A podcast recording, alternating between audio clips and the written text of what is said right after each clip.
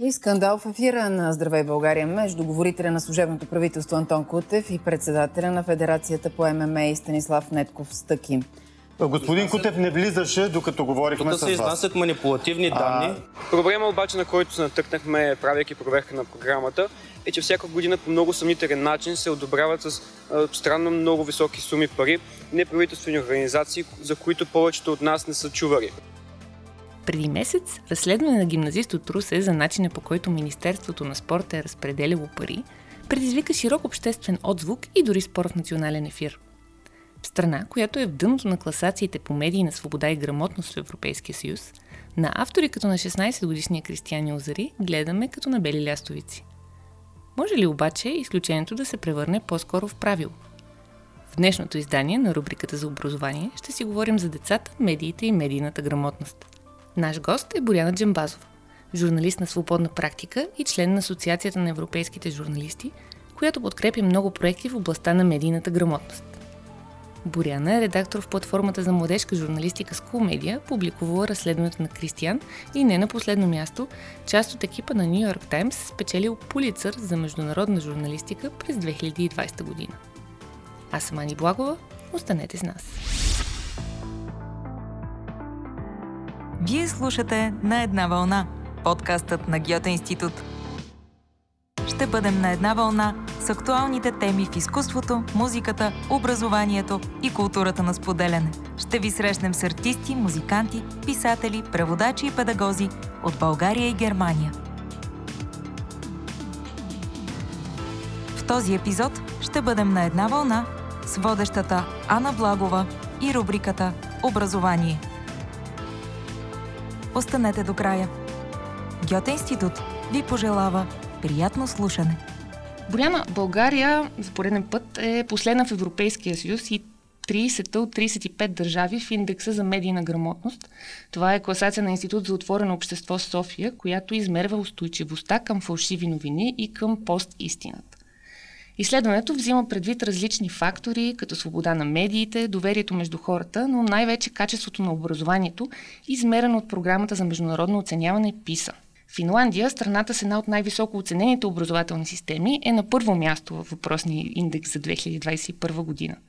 Очевидно е, че образованието в училищна възраст играе много сериозна роля спрямо медийната грамотност, но преди това искам да попитам най-общо за какво говорим, когато говорим за медийна грамотност. Това само разпознаване на фалшивите новини ли е? И защо е важна и за децата? Здравейте и благодаря за поканата.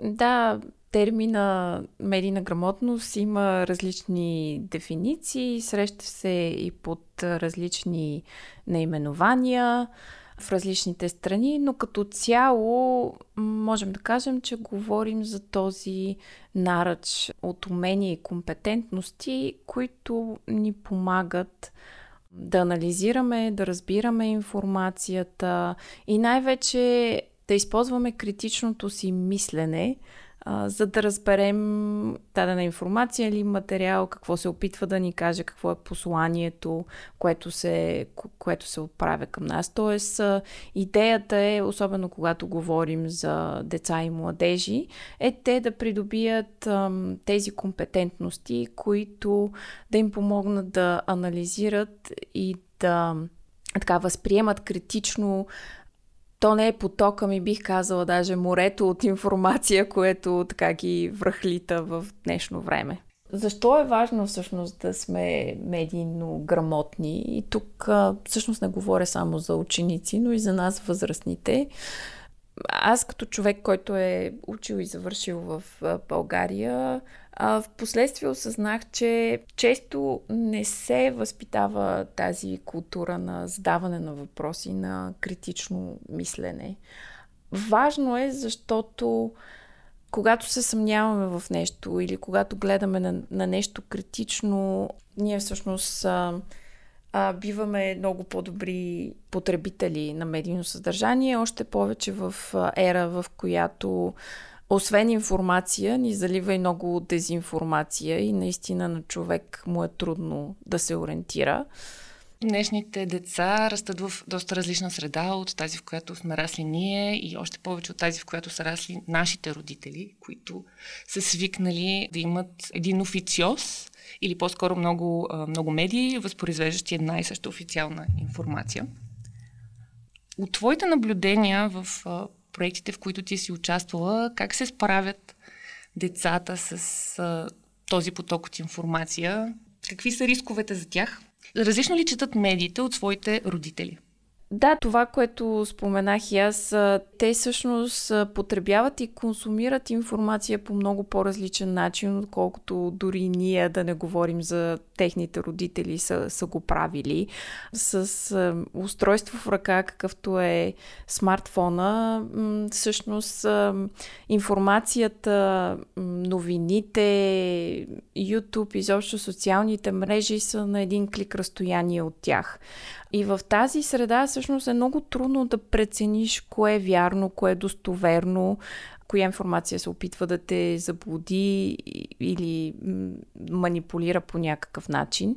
А, ще дам и един такъв пример, който може би за по-младата аудитория така ще звучи доста може би чуждо и неразбираемо, но докато поколението на днешните тинейджери, на родителите на днешните тинейджери, всъщност, когато им е трябвала някаква информация, са ходили в библиотеката, търсили са определена книга, да речем, ако искаш да разбереш нещо повече за птиците в България. Библиотекарите са били хората, които всъщност ти препоръчват дадена книга или източника на информация, който да ползваш. Тоест, той вече е бил селектиран и по някакъв начин проверен, за да ти бъде препоръчен.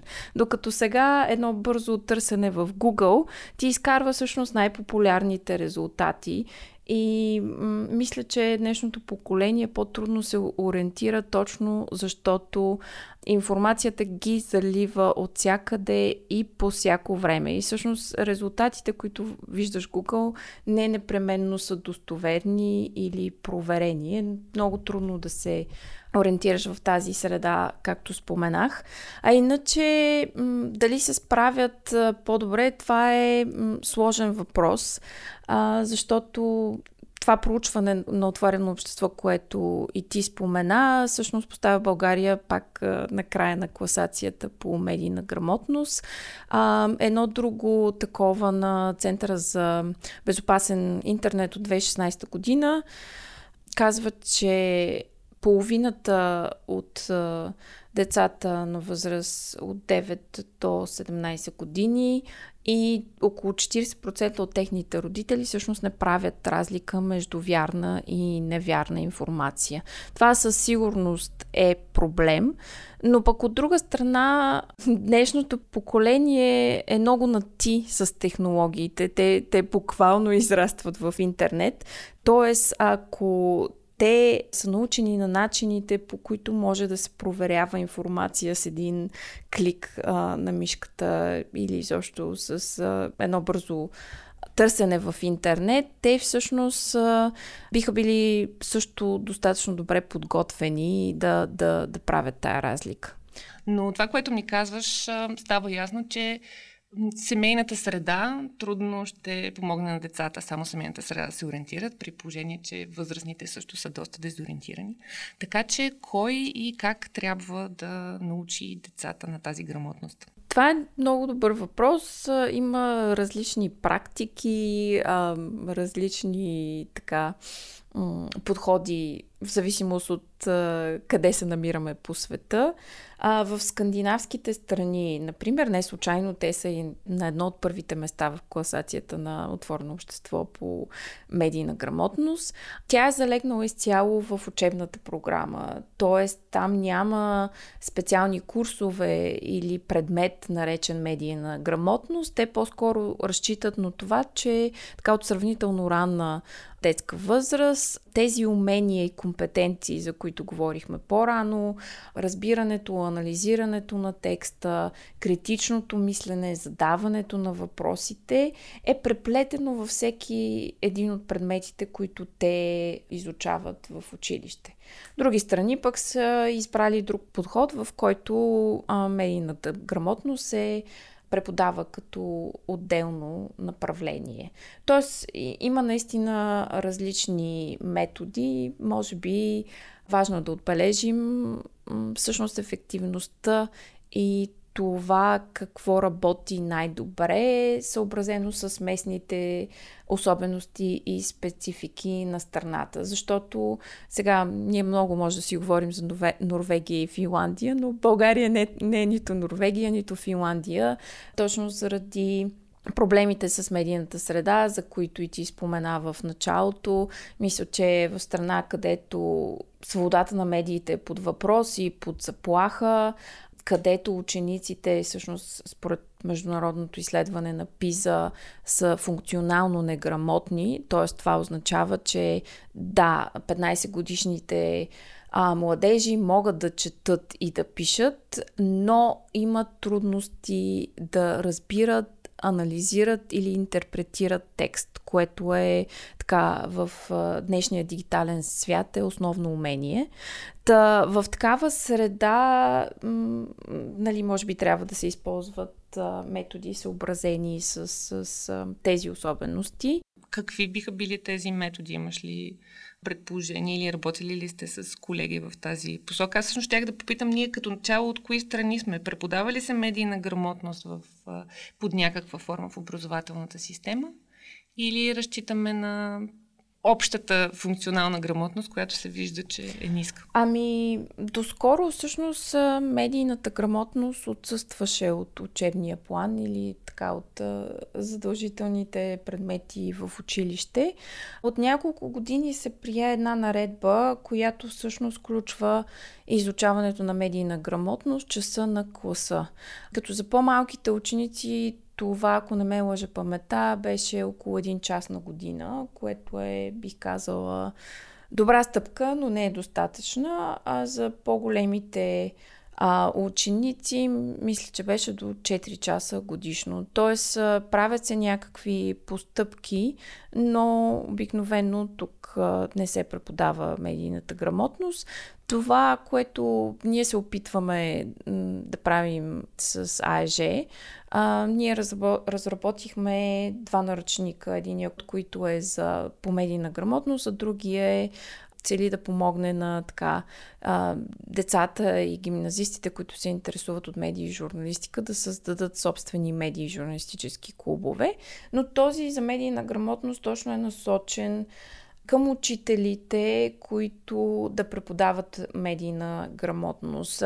Тоест, ние сме се постарали да направим готови уроци с упражнения, активности, така че максимално да улесним работата на, на учителите, защото нека сме реалисти. Българските учители обикновено са претоварени, а, имат малко свободно време и ако им се спусне нещо тип нареждане от Министерство, че трябва да се преподава и на грамотност, може и да не се припознае и да не се приеме добре, не защото няма интерес, а просто защото те наистина имат малко време сами да навлизат в нова непозната за тях сфера и съответно на учениците също може да им се види като нещо чуждо. Тоест, ние се опитваме да разработваме обучителни материали, които да са максимално в услуга на, на учителите и учениците и да направи, може би, тази материя по-интересна. Да кажем, помагалото всъщност се казва медийна грамотност в класната стая и може да бъде намерено онлайн. Да, на сайта на ЕЖ може м- да бъде свалено от всеки, който има интерес, от учителите. Пак казвам, това са поредица от 6 урока, които те могат да свалят. Има ги на български и на английски язик, така че идеята е това да се използва като част от а, предметите, които се преподават в училище. Предполагам, че и за родители, които имат интерес към тази тема, би могло да бъде ам, любопитно и интересно да пробва да направят един такъв урок с децата си. Ти спомена преди малко, че обучението трябва да е съобразено тук с нашата конкретна среда и с конкретните проблеми и дефицити на българската медийна среда. Какво означава това и какво трябва да съобразим? Трябва да се работи върху това да се обясни защо е важно преподаването на медийна грамотност, както да се осъзнае тази нужда от учениците, така и от техните учители и родители, да се припознае това умение като ключово за изграждането ни като граждани, като професионалисти и така нататък. Защото ако не можем да се ориентираме в този безкрайен медиен и информационен поток, който ни залива, едва ли бихме могли да се ориентираме добре и в живота. Като започнем от това да напишем CV, за да си намерим работа, до това да интерпретираме и да се справяме с сложни работни ситуации а, или граждански такива, до това да изберем кой да ни управлява. Благодарим, че слушате на една вълна. Ако ви харесва разговорът ни, споделете епизода с вашите приятели. Продължаваме. Един от другите проекти, в които участваш е School Media, платформа или вебсайт, който кани и помага на ученици от цяла България, на гимназисти, да създават журналистическо съдържание. Именно там е публикувано разследването на Кристиян Юзари, за което споменахме в началото. Всъщност, колко рано могат децата да започнат да консумират медийно съдържание – повечето у нас се смята, че новините, гражданското образование, гласуването, политиката са за големите хора, че това е едно нещо, в което ти изведнъж като станеш на 18, навлизаш и трябва да се ориентираш, но има ли други подходи? Да, има други подходи. Както казах в Скандинавия, там, доколкото ми е известно, преподаването на такива компетенции започва доста рано. А в Штатите също има доста добре развита култура на, на медийна грамотност. А, всъщност част от нашите материали са разработени именно на базата на, а, на обучителни материали, предназначени за американски училища. Те са разработени специално от преподаватели, педагози, а, които са работили за Нюзием. Това е вече несъществуващ, но музей, а, посветен на, на медиите и журналистиката. А, така че тези компетенции могат да започнат да се развият сравнително рано. Аз го виждам и в въпросите, интереса на, на деца на приятели, които, ако щете, законът Магницки е в новините или имаше избори наскоро в България. Тоест, те слушайки разговорите в семейството или дочувайки нещо по телевизора или радиото, имат любопитство да разберат какво точно се случва. Тоест този интерес ам, към света около нас и случващото се около нас започва ран, от ранна детска възраст. Не казвам, че те а, ще гледат а, всяка вечер емисиите новини, но е съвсем нормално да да питат родителите си за това, което става. Затова в доста европейски страни и в американски медии, Нью Йорк Таймс, да речем, има специална притурка за деца в а, едно от издан... уикенд изданията на, на вестника си. Дършпигел има такива секции. А, съвсем отскоро в България има и съвсем нова медия, точно предназначена да разказва новините за деца. Тоест има начини по които м- да се задоволи, задоволи този интерес ако трябва да се върна на, на School Media, идеята ни беше да намерим точно тинейджерите, гимназистите, които имат специален интерес към журналистиката, към писане на, на новини, т.е. вече да минем от другата страна. И Кристиян всъщност е един от авторите на сайта. Мария Черешева е главен редактор. И за нас беше изключително вълнуващо и така топлещо сърцето да видим, че той не само има интерес към писане на новини, но той самия се хвърли, така да се каже, в дълбокото и посвети няколко месеца в работа на това разследване. Нещо, което бих казала е похвално и е нещо, което един професионален журналист обикновенно върши. А той даже още не е завършил училище. Има ли още много като него в School Media? Имате ли много а, желаящи за автори? Ами, надявам се, че ще има още повече е, такива ентусиазирани младежи като него, които се интересуват от, от журналистика и така мечтаят един ден това да бъде тяхната професия. Да, имаме много будни деца. Преди няколко години за първи път организирахме и летен лагер по журналистика за гимназисти. И всъщност много е приятно усещането да видиш толкова талантливи млади хора събрани на, на едно място. Материалите, които направиха накрая, защото той имаше и практически елемент този лагер, освен така среща с български чуждестранни журналисти, подкастъри, редактори. Те имаха и практически задачи. Една от тях беше да, да подготвят собствени материали. А, много добре се справиха и това ми дава надежда всъщност, че идва едно ново поколение, което не познава оковите на, на местната медийна среда, където сме свикнали да виждаме. Тоест, виждаме едно ново поколение, което така с ентусиазъм иска да промени а, медийната среда, където, както си говорихме по-рано, трудно е да бъдеш журналист, още по-трудно е да бъдеш независим журналист, който иска да, да прави качествена журналистика. Как може да се включат през училища ли всъщност се включва човек в School Media или всеки самостоятелно интересуващ се младеж, който е в гимназиална възраст, може да се свърже с вас? Не е нужно да е посредством учители или училище, могат просто да отидат на сайта на School Media и да ни изпратят имейл или идея за материал а и нашите редактори, които са опитни журналисти, ще се свържат с тях и така започва това приключение. Много ще се радваме, ако има, има желащи да се присъединят към нашия ученически екип. Благодаря ти. На финал на разговора ще те помоля да споделиш всъщност няколко прости правила за тези, които ни слушат, родители, учители, но и ученици евентуално, за елементарна медийна грамотност. Какво трябва да направим, когато видим линк в интернет, който ни се струва интересен, бомбастичен, твърде... Въобще каквото и да е, когато видим в интернет и прочетем може да, да направим няколко много прости стъпки. Едната е, ти сама го каза, ако заглавието е твърде бомбастично, скандално, има удивителни главни букви а, и така нататък, това може би е първия признак, че нещо не е съвсем наред с а, този материал.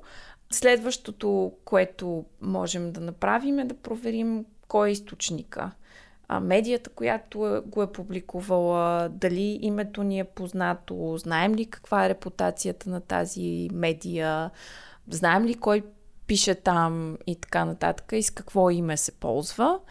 А естествено, ако е медия, която се е спечелила слава, че разпространява а, невярна информация, нали, никак не е добра идея да споделяме тази новина в социалните мрежи, да речем. Добре е материалите да носят името на човека, който ги е написал. Ако няма такова име, това също може да е знак, който да ни подскаже да внимаваме. Ако пък името на медията не ни е познато, да отидем на нейния сайт, да видим има ли адрес, контакти, кой е в този екип. Ако тази цялата информация липсва, тя е доста основна. Това също може да ни даде индикация, че може би източника не е толкова надежден.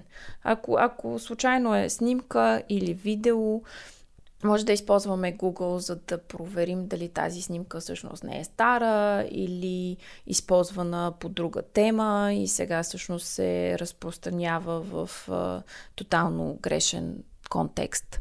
И всъщност, може би, сферата, където ние всички живеем в социалните медии и, и често сме в Facebook и Twitter, ако имаме съмнение, че нещо може би е манипулирано и невярно, да не го споделяме. Шок бомба. Това беше нашият епизод посветен на медийната грамотност.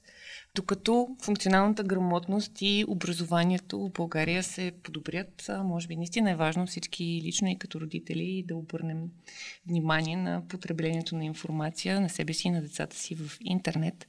За мен ми е любопитно и искам да попитам Боряна на финал като човек, който работи в средата, но и наблюдава средата. Отскоро вие имате в Айж и подкаст посветен на българската медийна среда. На какво, според теб, какво е твоето предположение, се дължи, освен, може би, лошите резултати по ПИСА, нашата голяма склонност да се поддаваме на фалшиви новини тук в България?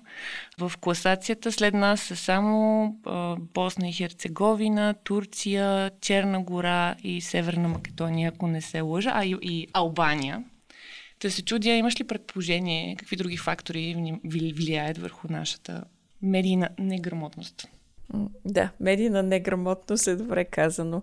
Ами, факторите са комплексни. Аз естествено не съм експерт по тази тема, но мисля, че точно затова тази класация ползва именно тези индикатори, т.е.